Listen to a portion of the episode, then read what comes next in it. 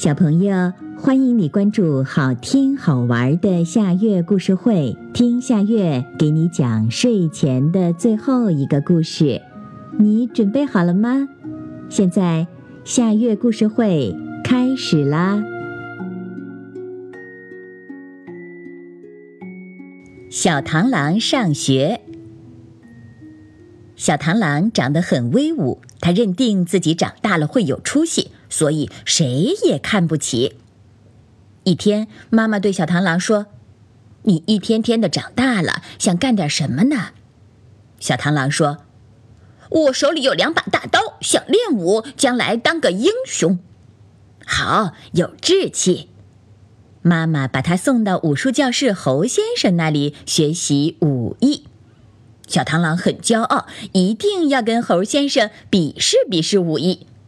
猴先生让他最小的徒弟猴四和小螳螂比武，没想到猴四的猴拳特别厉害，他三拳两脚就打伤了小螳螂的一条腿。小螳螂被送进医院养伤，武术教师猴先生安慰他说：“孩子，猴四的手重误伤了你，好好养伤，等你的伤好了再跟我学习武艺。”小螳螂红着脸说。老师，看来我学不了武艺，我想改行学木匠。养好了伤，小螳螂向猴先生告辞，来到木匠熊先生那里拜师。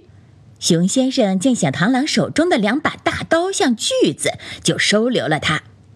熊先生对小螳螂说：“孩子，我要打两个箱子，请你把这几块木板锯开。”小螳螂用自己的手中的锯子锯呀锯。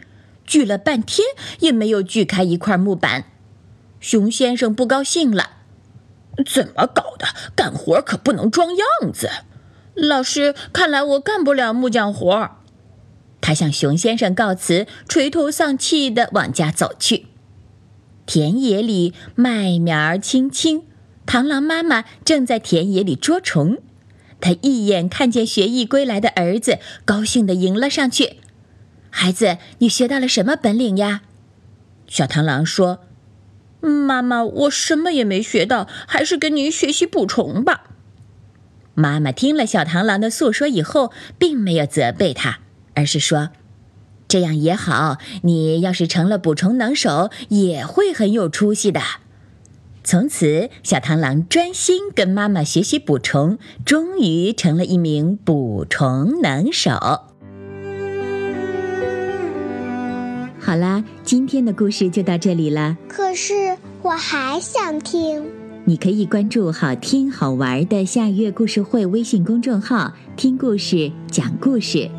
小朋友，晚安。